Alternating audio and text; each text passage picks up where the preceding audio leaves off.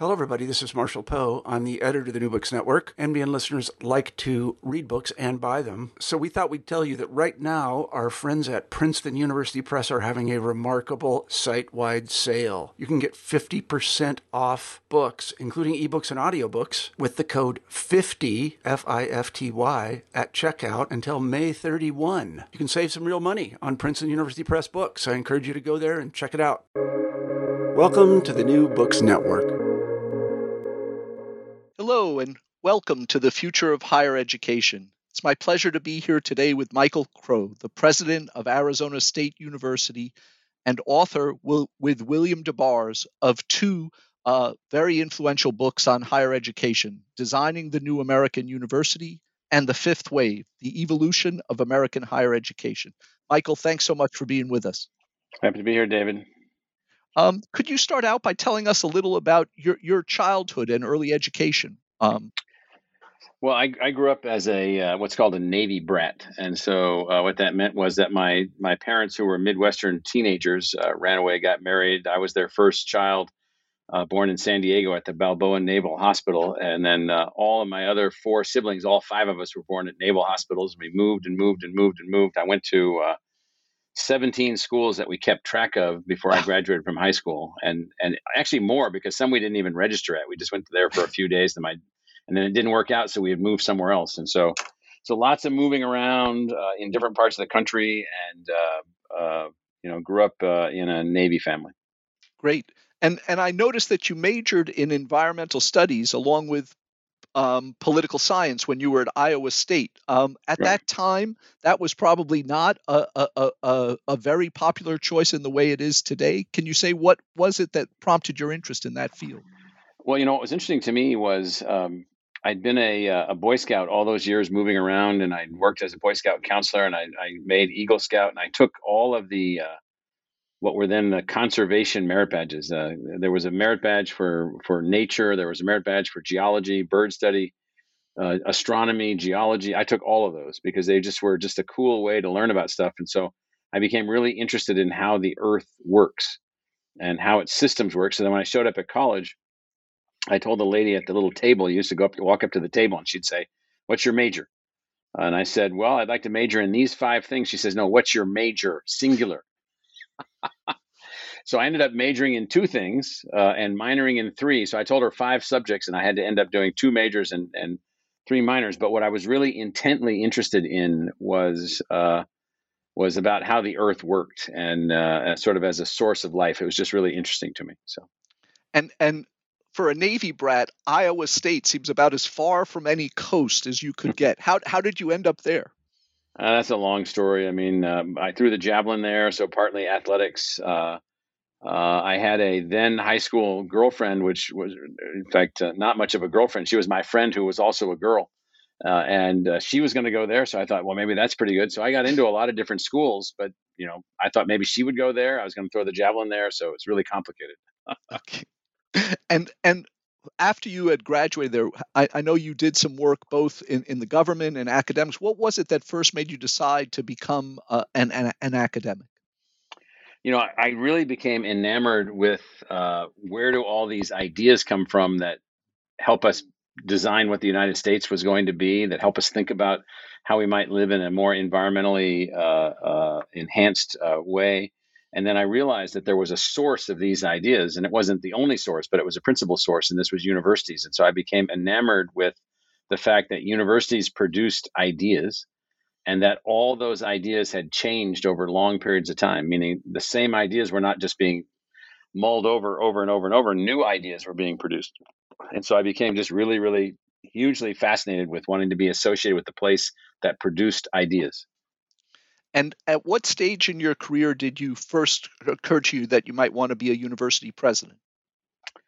I never really thought about being a university president. What I thought about, I slowly morphed myself into what I call now a knowledge enterprise architect. And what that really meant was that I was really interested in architecting new ways to solve problems, new ways to bring together disciplines, new ways to create knowledge and to create solutions and create understanding at the basic level.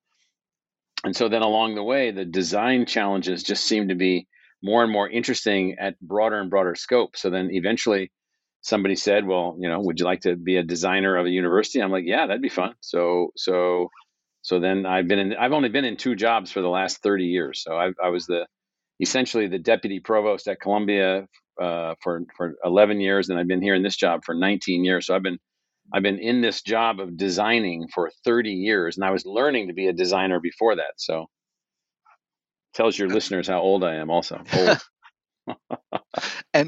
And you mentioned Columbia in your intro, in the preface to Designing the New American University. You noted that at the time, Arizona State couldn't have been much more different than Columbia in terms of its profile. It was only elite Ivy League school and world's largest party university. And so, right. So what was the appeal? The appeal from my perspective, you know, I was at Columbia and I was having a lot of fun there, and I had a really great role there, and I was really excited. I had helped design, or I was the principal designer of the Earth Institute there at Columbia. I was involved in building new research centers. I was on the faculty. I was teaching. I was working on projects, working on all kinds of new things, cool things. But I realized that for all that Columbia had achieved, that it couldn't scale. And then I looked out into the broader public university sector and saw that it was not evolving quickly enough, not scaling, not figuring things out. And so I decided that you know, I really wanted to be a part of helping to design a new kind of public university. And ASU was big enough, new enough, unformed enough, committed enough, culturally capable and culturally agile enough to be a place that I thought that if we could get the faculty excited, we could build a new kind of university. So that was really the logic for coming over here, and it's proven to be the case. And in your assessment of that, the culturally agile enough and that piece of it, because I think before that, as you say, it had a reputation as a party school. It wasn't right. Known as a top research university. So what was it in the interviewing process or the research you did that led you to believe that it could be receptive to the kind of really transformative ideas that you had in mind? Well, one was the fact that the faculty here was really good and they had not yet been empowered at the level that they might be. Second was the open-mindedness to new ideas within Arizona itself. Third was a willingness to build an entrepreneurial university as opposed to a bureaucratic university. So if you took openness to cultural change on the part of the faculty, which there was, and if you took high quality faculty, which there was, and if you took and gave them a new model, because the old model clearly wasn't working for them, which was maybe the state will fund you, and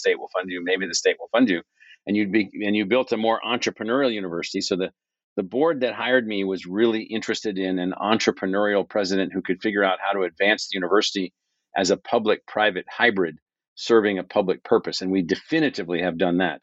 And so there was openness to that. And then basically, I assumed that if there was openness to that, then there would also be openness to intellectual redesign and intellectual creativity, which there was. And it turns out that those two things may even go somewhat hand in hand. And so it was a fabulous design opportunity to come to a place that was socially and culturally open to a new model for a university. That's great. And so when you were going there, it sounds like you already had some of the seeds of the new American university model. How fully formed was it in your mind? And were there other institutions that you looked at in thinking about what was needed or what was possible that helped to shape your thinking? Well, there was a number of philosophers that I'd been reading and studying. And so first, I'm an avid student of American history, and I know that the founders several times, including Washington, talked over and over and over about the need for a national university, the need to serve the nation, and that never happened. And then I know the Smithsonian, John Smithson left his money, and they debated about whether or not it should be a museum or a university, and they decided on museum and scientific institution, not a university. Then the land-grant universities come along in the middle of the Civil War, and so I could see through history that there was all this desire to create a new kind of egalitarian university, a kind of egalitarian scientific institution, sort of what Don Stokes talked about in Pastures Quadrant, you know, the pastures world, you know, where you're doing basic science, but you're also trying to solve some kind of problem. Well, in all of that, what I could see was that none of the university models that people really wished could have been built were coming out, and they just weren't happening. And so So what I could see was that there was a huge opportunity to construct a new kind of institution, that would be there. In fact, in the 70s or the 80s, there was this thing about, or maybe in the 60s, could you build land grants for the cities? And it was talked about. And then nothing happened. And then they would build universities, public universities in the cities. And then they would tell them, well, you can't do research. You just need to teach. You need to leave the research up to the research universities. And so there was this bifurcation or the separation. So the design challenge from my perspective was, could you build a truly American university, truly egalitarian in every possible way that was as research intensive or as scholarly focused as any institution that had ever been built? And the answer was, it had been done before, but not with scale or diversity. Therefore, could it be done now? And the answer was most certainly yes, if you took a different design approach. And interesting, in reading your work, it sounded like the two models that are in many ways closest to ASU in terms of scale, being urban, having the impact, were not U.S. universities. So you mentioned Toronto and the University of London. I was wondering, are those ones that shaped your thinking on what was possible? And given your study of U.S. history, given that the U.S. is, and you would agree, I think, widely acknowledged to have the premier higher ed system, why was it that other countries sort of came closest to this ideal and not the U.S.?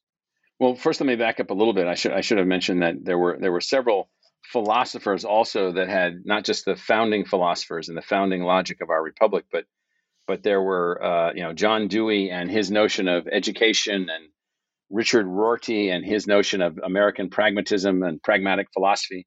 If you look at Jose Ortega, a Spanish philosopher, early 20th century, his ideas of what the university should really be. And then a book came along by Frank Rhodes called Creating the Future, in which Frank, who was the president of Cornell at the time, basically said, well, here's what universities should do.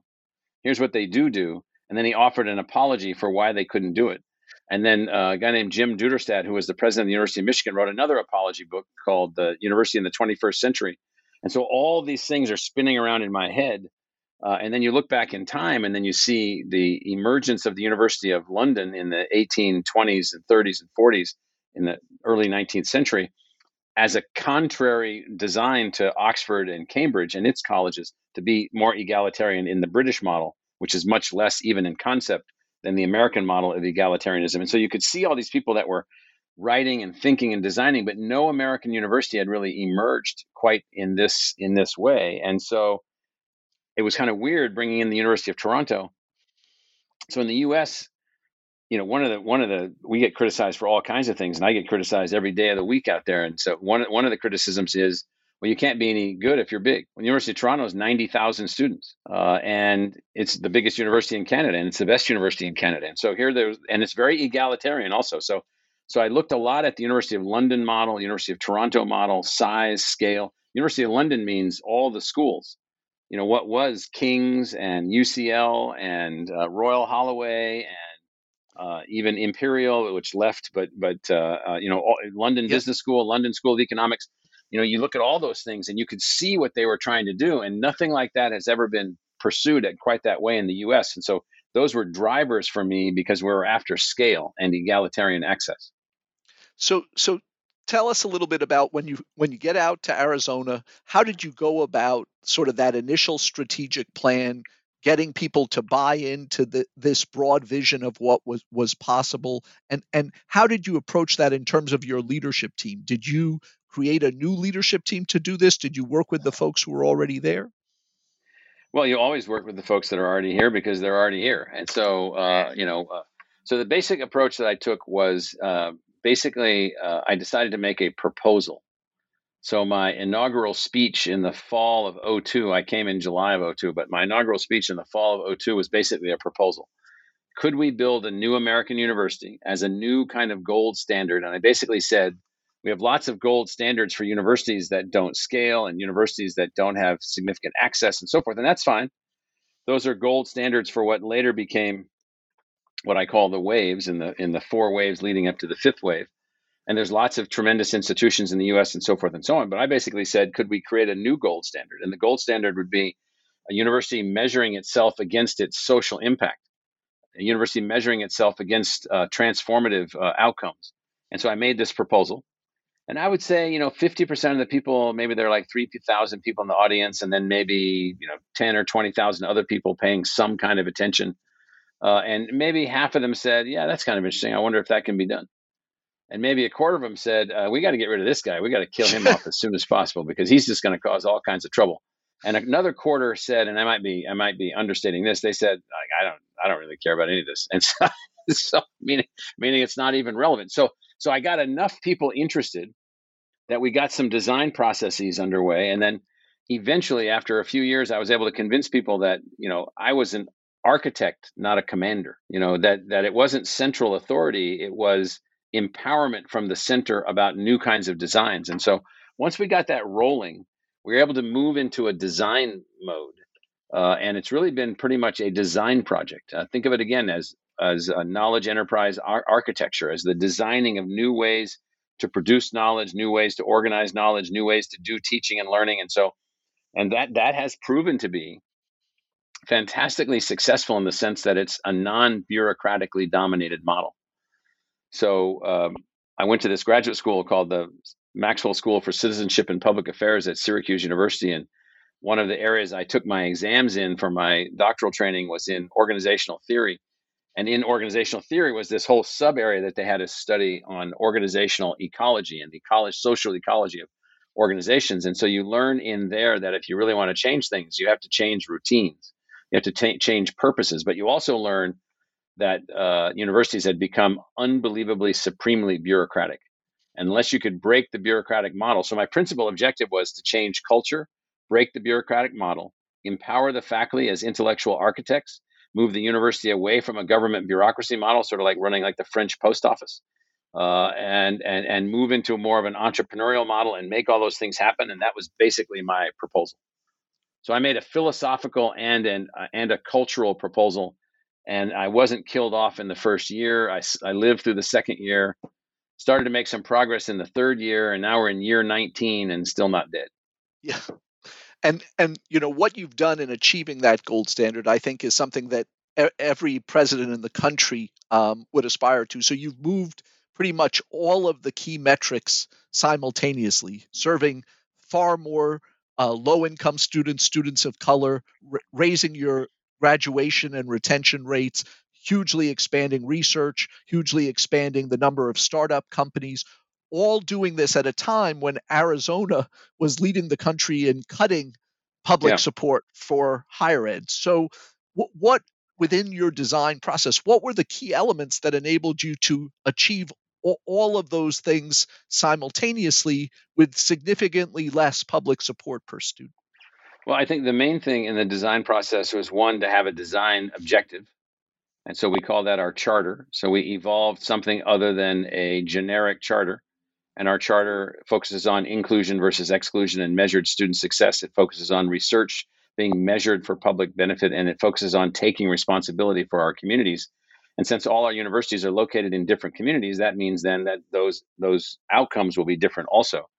And so the design driver then was this charter, this aspirational charter.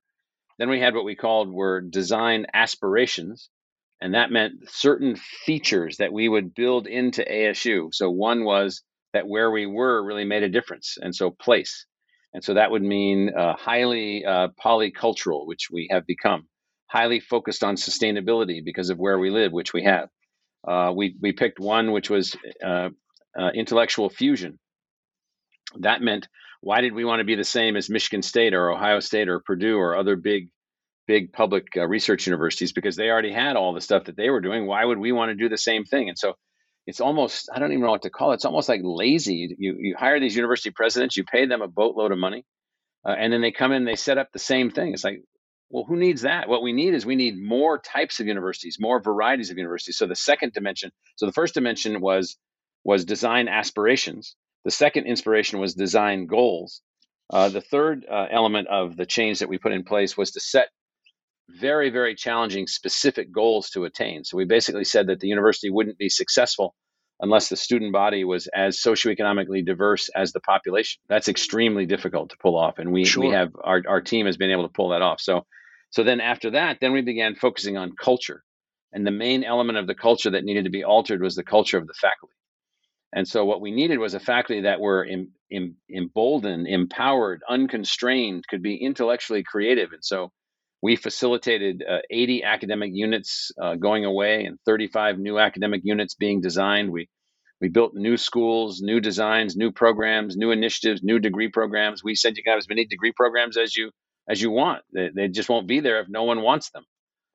And so you let to some extent the market prevail. So not to make the answer too long. So we focused on aspirations, specific designs, specific goals, culture change, and then two other critical things, which then allowed us to do all these things at the same time. One was we had to pick up our clock speed. So academic clock speed is, it's sort of like Da Vinci, when he would decide to change his venue from Florence to Rome or from Florence to Milan, that might be a 6-month transition process. Everything was slow, seasonal. Academics is still on Da Vinci time. And we need some academic institutions to be on real world time. Things are changing really, really rapidly. And then the last element of the driver of our simultaneity of being able to drive so many changes at once was to embrace technology, to embed technology into all aspects of the institution, which is what I think we've been able to do.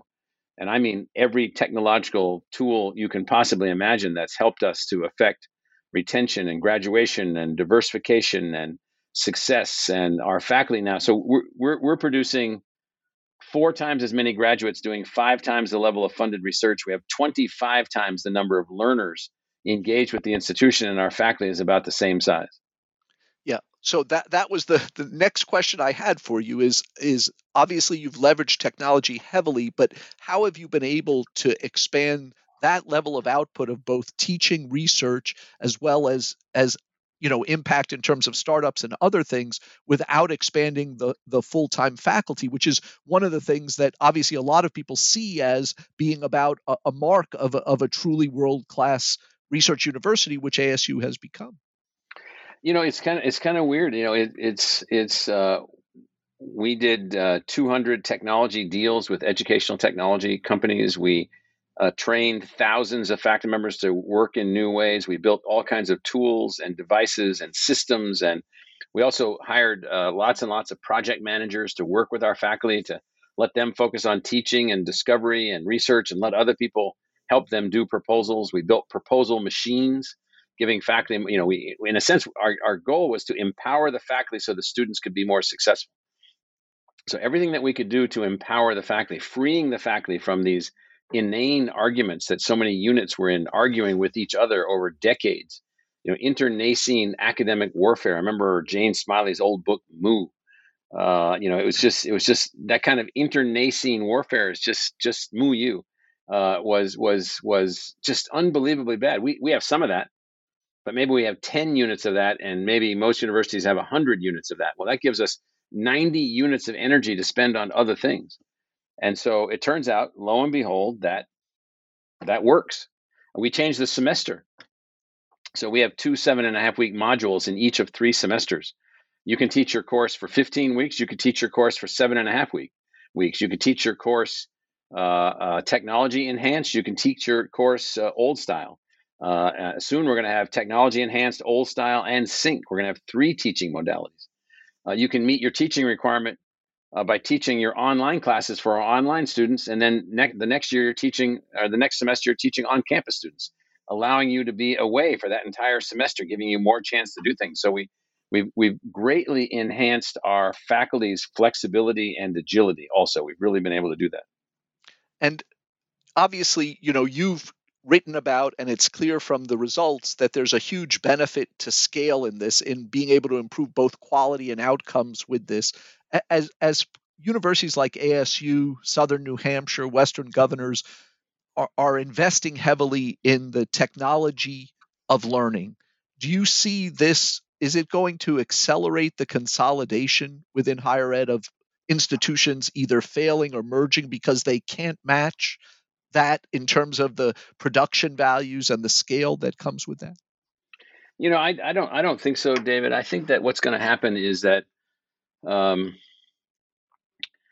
learning is going to have to accelerate across the entire society. People are going to be going through 4 and 5 career changes in their lifetimes. I mean, in the next generation, you know, all routine tasks will be highly automated. There may not be any, there may be a third of the number of truck drivers that there used to be, and so forth. And so there's huge social change coming our way, huge competitive threats coming our way. That is, you know, challenges, I should say, you know, competitive opportunities for our country. And so, you know, people say we have too many institutions. No, we have too many institutions doing the same thing. You know, we have too many institutions playing in the exact same niche, doing exactly the same thing. So in a sense, we have, you can't see me, but on the audio, but you know, we have a mile wide opportunity, and we have a 100-foot wide set of institutions, and so the demand for what we could do far exceeds what we are doing. Now, to the 3 mega universities that you talked about, each of which are very different. So the Gates Foundation calls these the megas, the Southern New Hampshires, the Western Governors, and the ASUs. So of those 3, we're the ones doing research with a core faculty and a large library and so forth and so on. So that's model 1. The other 2 are going to be much more scalable than even we are, because they're using a different faculty model and a different purveyance model. And so what I think will happen is that there might be 10 or so universities like ASU that evolve. Could be, you know, if you think about it in certain ways, Penn State, if you think about the University of Maryland system, a few others, things like that. And then I see Western Governors and Southern New Hampshire evolving as non-scholarly intensive, non-research intensive institutions. But even with that, let's say you had 10 ASUs out there, Western Governors and Southern New Hampshire, that doesn't even become close to meet the demand. The demand will be so significant that anyone that adjusts their design will have more than enough students and more than enough learners to feed their particular niche with resources. Well, it's great to hear that encouraging analysis of where we're heading. Even with the tools you have instituted for providing advising, predictive analytics, the goal you've set of getting to 90% first to second year retention, right, that's something that typically before this, only the Ivies, the most elite liberal arts colleges managed. And you're trying to do it with, you know, a much, much, much larger percentage of first generation, lower income students. What is it that enables you to take, you know, a much more diverse talent pool to start and get toward that really ambitious goal? Well, we will hit that above 90%. We're crashing in on it right now, and that's with over 40,000 Pell eligible undergraduates and 30,000 first generation undergraduates, and with a student body that is as representative socioeconomically as the broader population. The principal reason that we're going to get there is that we want to get there. We know that we had not created an environment where students could be retained. That is, we hadn't designed ourselves and our pedagogy and our support in a way where a really smart kid from a lower income first generation family could, even though they did very well in their local high school, could make it through the university. And it used to be, oh, well, too bad. Well, we don't take, oh, well, too bad anymore. We basically say that we have to figure this out. In fact, we even set a broader objective for ourselves, which we haven't attained yet, which is that undifferentiated outcomes based on family income. And so we're almost there, but that means that your family income cannot predict your graduation. Now, you already stated it. So other schools like Michigan or Berkeley or Harvard or Columbia, they only admit students with A+ grade points from high school. And so it turns out, lo and behold, most of those students do okay. But then some will say to us, and this is kind of cruel, they'll say, well, then you're admitting students that shouldn't be in college. And I'm like, no, you don't understand that. I mean, college is not necessarily meant for everyone, but nor is it the way that everybody learns or even wants to learn. So I got all that. But college should be taking up, you know, the upper third to the upper half of the general population for now, and possibly even later, even more. And that means then that we have to figure out how to be helpful across a very broad spectrum of students. So, for instance, we have students at ASU from more than 200 Native American tribes. here with us. And cynics will say, well, you have lots of Native American tribes in Arizona. I say, yeah, 23. I said, we have another 180 to 200 tribes, students from tribes coming in. And so then somebody will say, well, why do you have them? And I'll say, well, because we want them. But then it becomes across all of the spectrum of students that we're bringing in, wealthy students of all ethnicities, lower income students of all ethnicities, all the people that we're bringing in here, we then have to create an environment in which they can all advance. And that's what we have really figured out how to do. I assume that one core component of enabling such a high number, 40,000 Pell-eligible students to be so successful academically, was your Obama Scholars Program to be able to offer the assurance that to low-income families in Arizona that they could graduate debt-free. With the huge reductions in the state support for students in Arizona, how were you able to fund such an ambitious effort? Well, this is the other thing that our faculty actually became excited about. So when we decided to go big online, we now have 80,000 online degree-seeking students. It turns out that the cost margin the margins are significant for reinvestment back in the academic units, as well as reinvestment into financial aid. So we were able to put into place financial aid structures financed by ourselves and by our philanthropy. We've also just raised $2.3 billion. And we've got tens and tens of thousands of students on private philanthropy. So we built an institution where even the faculty realized, if I can do these online classes, I can generate more money, which will pay for more kids to go to college. Well, once you start thinking that way, man, you're way past philanthropy at that point. You're into the whole enterprise, being so excited to help students to be able to pay to go to college. So we've graduated thousands of Obama scholars, thousands. And I think the median family income, in fact, I know the median family income of these Obama scholars is under $20,000.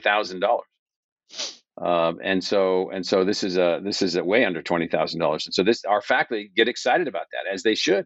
And they want to work harder because they know that their work is not only educating the students, but helping to pay for the students to go to university.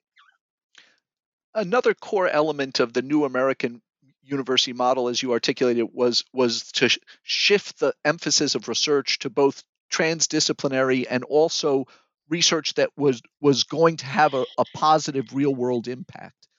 How do you go about incentivizing faculty to focus their work in those areas? Did you change the tenure criteria or the evaluation, or what kinds of incentives or direction were you able to give toward that? Well, I think one of the things that we tried to do is we tried to say the world has all these issues and all these problems. We can do a better job of producing fundamental knowledge, applied knowledge, solutions, outcome-oriented science if we just find a way to fuse our intellectual disciplines together in new ways. And so we started, a school of sustainability, a school of complexity, a school for the future of innovation in society, a school for human evolution and social change. We started all these new schools, dozens of them, dozens and dozens and dozens of them. And then we said to people in these schools, well, obviously, your promotion and tenure criteria will be established based on the purpose of the school. So if the purpose of the school is transdisciplinary interaction, well, if that's really what we're looking for. We're not looking for you as a superhero, singular person who was the discoverer of the muon of the muon of the muon. We're really interested in what were the interdisciplinary teams that you helped to facilitate? What do they think about your contribution? What was it that you were able to bring to the table? And so we tried, and I think we were largely successful at customizing the promotion and tenure process dependent on, what is that person trying to do?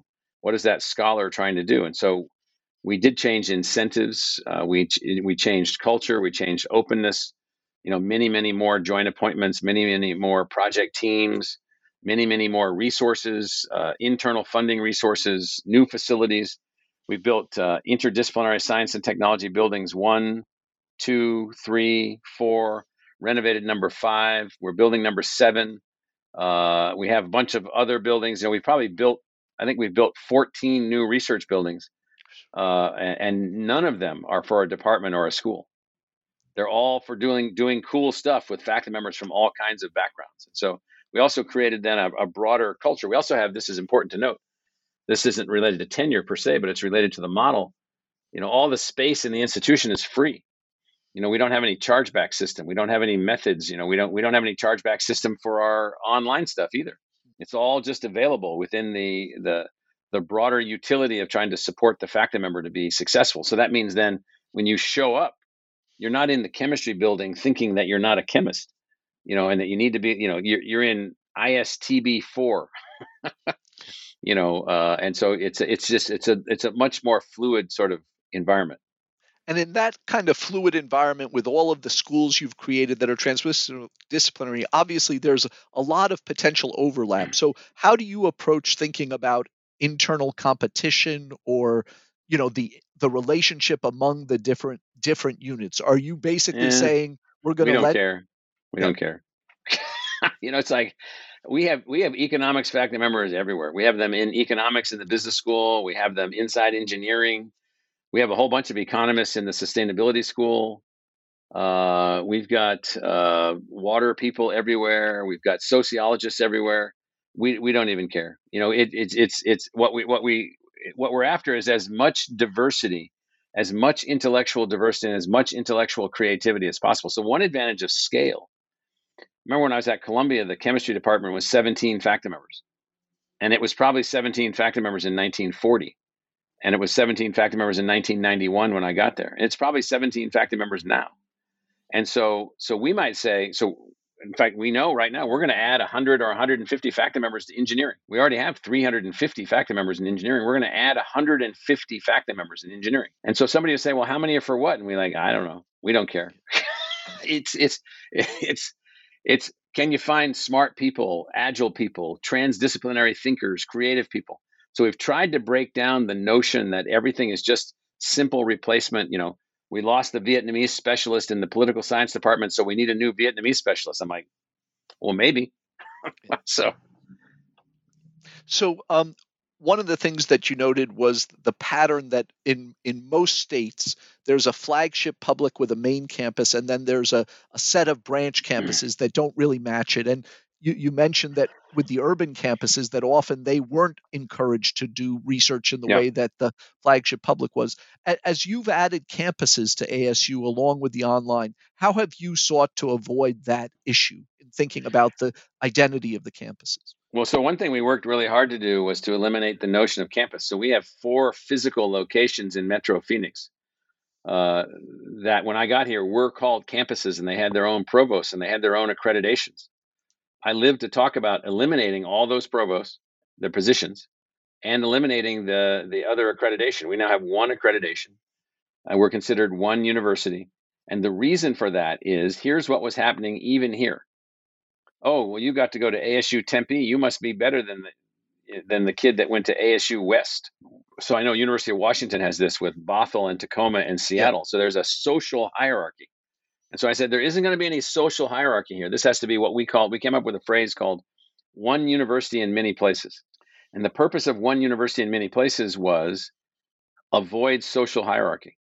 So we have a College of Liberal Arts and Sciences on the Tempe campus, and we have another College of Liberal Arts and Sciences called the New College for Interdisciplinary Arts and Sciences on the West campus. And they have lots of the same kinds of faculty, even faculty appointed between different units. And so what we found then was that it was fantastic for our students to give them more flexibility of where they wanted to be or where they wanted to go or what courses they wanted to take. And then it became fantastically creatively empowering for our faculty. Well, I don't really want to be with these people that think this way in this unit on the Tempe campus. So I'm going to go over to the West campus. I'm going to join that unit over there. So we created a single university. So it's kind of funny. We have... I think I'm pretty sure of this. We have more students and more graduates than the University of Missouri system, but we don't have campuses like the University of Missouri system. So that means we have campuses, but we don't call them campuses. And there's only one administration for the institution with 150,000 students, 150,000 degree-seeking students with one administration. Some of the colleges operate on all the campuses. Some of the colleges operate on one of the campuses, whatever they want, whatever they need. And so that's the way we operate. I was wondering if you could talk about, there's so much appeal of the model you've defined for a policymaker or for students in terms of the public good it's creating. And yet, if I read the numbers right, since you published Designing the New American University and formed the University Innovation Alliance, there really hasn't been a growth in the number of public universities following this approach. There are 10 members there now. So why isn't it that you're seeing more, not necessarily exactly like ASU, but taking up this mantle? Well, in book number one, the Designing the New American University, we found a fancy word called filiopietism, which is this notion of fidelity to piety or adoration of tradition. And so that's a factor. And so the other thing that we found is that, for instance, we have the entire freshman curriculum online, available at scale for free to any user anywhere, including adaptive learning platforms that will allow you to master calculus by tutoring you all the way back to the third grade, built in and no cost. Other universities won't use it. It's a weird thing about our sector. It's kind of like Middle Ages, it's kind of like, back when the Burgundians and the English and the French, which France was just another tribe at that time, we're all battling, and then Jeanne d'Arc, Joan of Arc had to come in and move it. And what I mean is that it's all just competitive battling between all of these entities, and it's very hard to stimulate innovation. Now, having said that, the output of the University Innovation Alliance, which was always meant to be 10 or 12, it was not meant to then ultimately grow. We have seen huge increases in the production of Pell eligible graduates from all of those schools. We've seen all kinds of innovations that we've been exchanging with each other. But as to why, to your question, David, more broadly, why don't we see more of this? We're in a weird sector.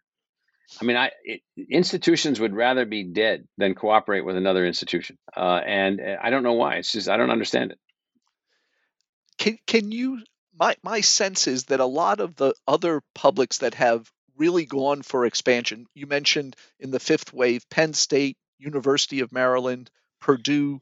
Yeah.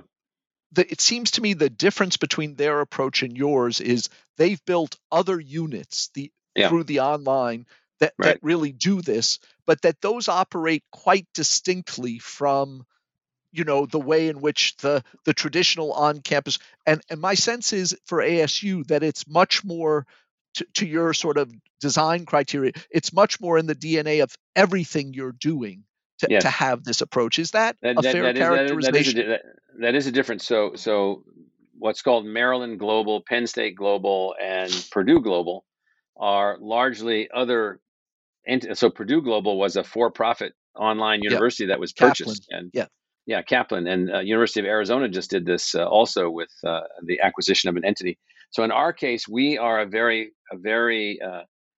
faculty-driven thing. And so all of our courses online or on campus are all from the same faculty. And so we're very, very excited about that. And so that is a difference. There doesn't have to be one way to do these things. There isn't one way to scale. We think that that works best for us because it's allowed us to modify our culture. And it's allowed our faculty to embrace technology-enhanced online learning and to become unbelievably creative. So we have the first online fully accredited undergraduate engineering degrees. We have 20,000 online STEM majors, for instance. We've got unbelievable growth in philosophy and English and history online degrees, a digital photography degree that out of our art school that just knocks your socks off. I mean, it is unbelievable fun to see what our Earth and Space Exploration faculty can do with an online astronomy degree when most of them are running off-Earth missions, and they love it. And so what we've done is we've created a thing that I sometimes call super faculty. We've created super faculty who can operate with on-campus students, on-campus graduate students, do their research or their scholarship, do stuff online, and then also, we think eventually then also have what we call ASU Sync, SYCN. And that's using, these kinds of technologies like we're using now to expand our teaching footprint. So right now we're in a moment where with the Biden administration's proposals, there's some pretty radical ideas for thinking about the funding of higher ed. If they came to you and said, you know, we really think that what we need for America is more ASU-like approaches that integrate world-class research with education. Are there any policy levers you see that might encourage more institutions to do what ASU has done? So one would be, it's kind of funny, we run this huge, $1 trillion educational enterprise across the country, at least that, it's probably more than that. Yet we do very little research, and the government spends, billions and billions of dollars just on Pell grants, and then they facilitate loans, which is a profit center for the government. I mean, they're not really losing money, but they're spending billions, tens of billions, hundreds of billions of dollars over time, and they don't do any research. And so one thing that they should do is they should fund and accelerate innovation with scaling expectations at those universities that could get that done, number one. Number two, I think that there are some policy changes that could be made by concentrating resources on institutions that are actually interested in high quality graduates, which do very well in the market, as opposed to just churning through dollars to have people in school that then ultimately don't graduate. Or if they do graduate, they don't have any value in the marketplace. And so there's a number of policy changes that Washington folks could put in place. I'll also say that, I'm not a big fan of the concept of the word free. I love this concept of scholarship. I love the concept of grant. I don't like the concept of free, because it what will happen is that if all of a sudden we have free public community colleges or free public colleges, then there's going to be the free colleges, which will be perceived by many to not be any good, and then there's all the colleges that you have to pay to go to, largely private, that then will be the good ones. And so we will then have created a permanent class divide of significant outcome. And there's a good example of this right now in a place called France, where you have two types of colleges, those that some people go to that are free and those that people have to pay to go to. And, they're considered not even on the same planet in terms of their quality. And that's a very, very, very bad outcome. Yeah, I couldn't agree with you more. I wrote an op-ed arguing why free was not the way to go, and that what the UK or Australian model of making sure that people could get the funding they need regardless of income to be able to go, but that the people who benefit ought to then pay it back, would offer a much better model for scaling it. And doubling Pell and letting students choose could be, an approach that would really target the resources where they're needed. Yeah, I'm more with you, and I just think that we have to be really careful about. We have a free system right now called public schools, which is, in my view, grossly underperforming, still producing 1 million high school dropouts a year, not producing people that are really educated at the 21st century level that's needed. And there's this whole thing of this concept of, no financial accountability, no responsibility, completely bureaucratized. And we need new models in all of these public education spaces. I wanted to ask you about a couple areas where small Chatham University and ASU have some things in common. So you created the first ever school for sustainability. We created the first one east of the Mississippi, and with a campus devoted to a model of living, learning, sustainability. Can you say what was it that led you early in your tenure there to create a school for sustainability as a focus, in those early years? Well, for me, it's kind of funny. I think history is going to look back at academia and say, you all have done really tremendous things. But let me talk to you about your screw-ups. And one of your screw-ups, academia, is that you didn't focus on this relationship between humans and the natural systems that support you. So you allowed the chemists to produce all these terrible chemicals. You allowed the engineers to decide that we're going to burn black coal until it pollutes the atmosphere, and oil. We're going to burn these animals alive and create all this carbon. And somehow none of these people could talk to each other, and the engineers were doing one thing and somebody else was doing another thing. And then you had very limited economic models. And so you basically screwed us. And so to me, the driving sense that I thought needed to be addressed was the actual design of the universities, not having outcomes as an objective. And this is a debatable thing. I've had many arguments. And so we started the School of Sustainability to be an outcome science. The outcome was a sustainable relationship through a fundamental understanding about humans and our relationship with the natural systems on which we're dependent. and then understanding both humans and the natural systems in ways where we could build then sustainable outcomes. And so it is hugely unfortunate that we didn't do that, and we're doing it awfully late. And so one of my principal objectives at ASU has been to build an institution capable of anticipating what it is that we needed to know to be able to be more successful environmentally or socially or economically going forward. And universities have just typically not done that because we're overwhelmed by what I call the hero model. Well, look at the molecule that I found that I won the Nobel Prize for that will then change all human outcomes. Well, it turns out it won't change all human outcomes. It's insufficient. It's necessary, important, and should be recognized, but insufficient.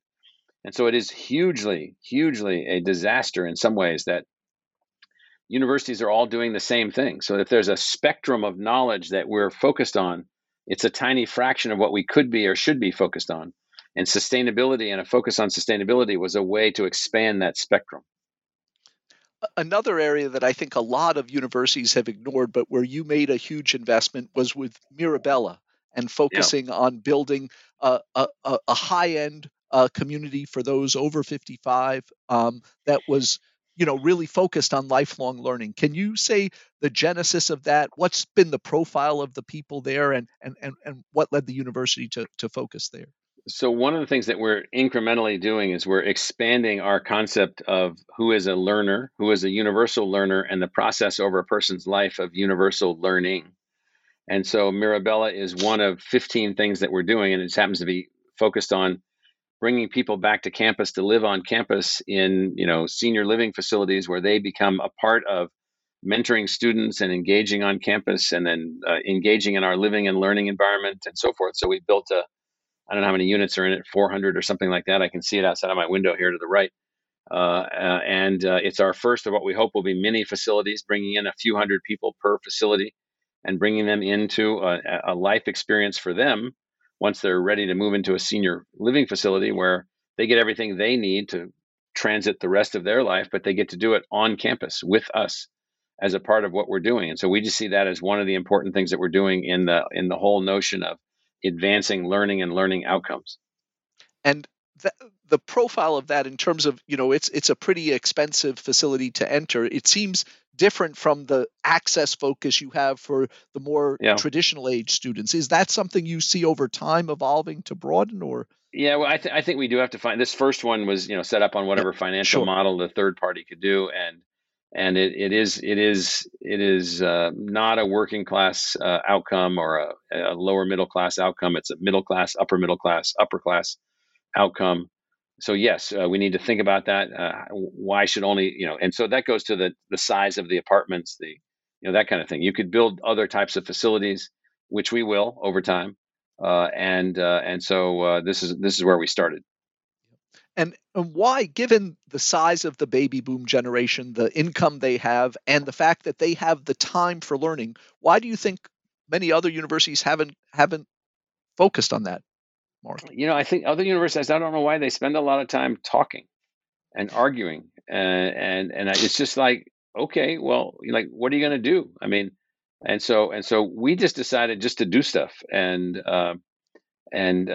help to facilitate it happening and hope that most of it works. So as you think about the things you've been able to do in your career, what are the prior experiences you think that most enabled you to be successful as a transformative leader in higher ed?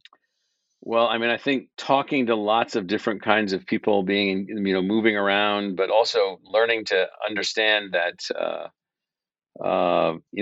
every human being has massive potential. It's unbelievable. People think that there, are there geniuses? The answer is yes, but we don't recognize as many as there are, and we don't empower as many as there could be. Genius doesn't have to be a rare thing. It has to be a thing that's highly spread out in terms of topical geniuses. There could be thousands and thousands and thousands and thousands, hundreds of thousands, millions of topical geniuses, people that figured things out, people that made things happen. And so for me, I think the most important thing for me in my life experience was seeing this and seeing the potential of humans. And so it wasn't one day or one event, but it was just being able to just look at this unbelievable potential that human beings, individual human beings and groups of human beings have, and finding a way to bring that all together. And so I think working in transdisciplinary environments helped me for that. When I was a junior in college, I was a University Year for Action volunteer in VISTA, Volunteers in Service to America. I took 60 hours of independent study my junior year and then traveled all over the country working on projects as parts of teams. I mean, it's just like unbelievable.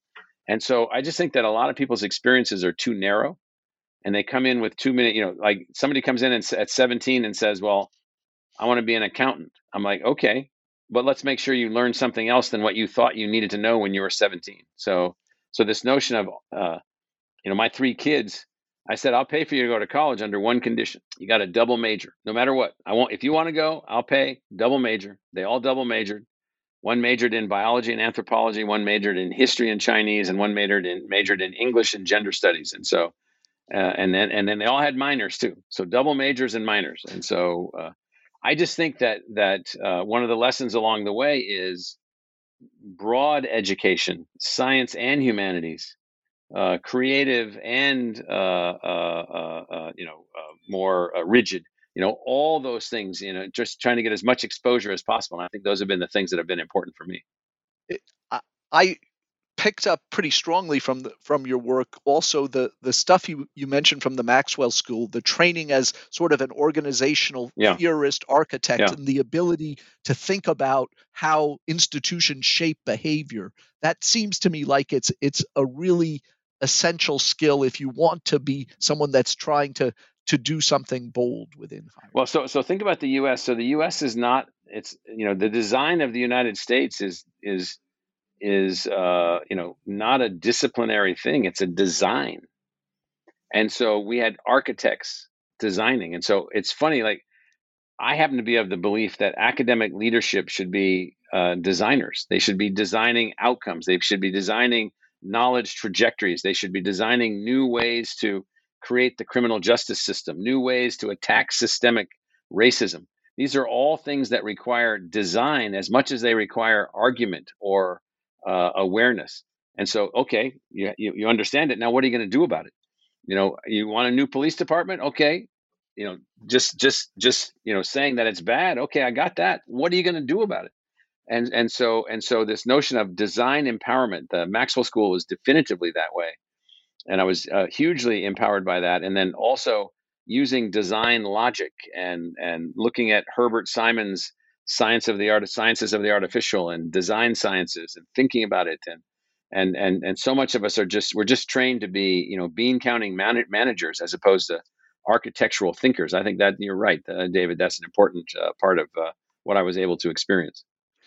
So a final question for you, Michael. You're coming up on 2 decades in this job. It's a demanding one, as any college president will tell you. What have you done to stay fresh, to renew yourself? Because the energy, the innovation that's still obvious in the way you're answering the questions, it's hard for me. I'm 5 years in. Imagining still having that 20 years is hugely impressive. How have you coped with it on a personal level? Well, I mean, for me, it really has been, I mean, if you're lucky enough to be in the university sector for your life, you might as well have died and gone to heaven. So I've been attending college or working at a college for 48 years. So I think I have the equivalent now of like 24 bachelor's degrees. And so for me, you know, like what I'm working on now, what I'm reading now, what I'm focused on now, what I'm concentrating on now, is just as exciting as when I was sitting in the freshman year, fall semester as a 17-year-old freshman, just as exciting for me. So the key for me is just this unbelievable energy that comes from where we're going, from learning.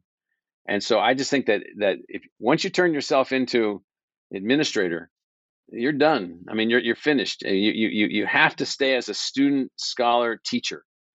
In all these things, and then work with others that are trying to do that also. And so that's really been the key for me. So that's wonderful. Michael, thank you so much for taking the time. I know how demanding your schedule is, so it's been really great to have a chance to speak with you today. Well, nice to see you. I appreciate it. Anytime you need anything, just let me know.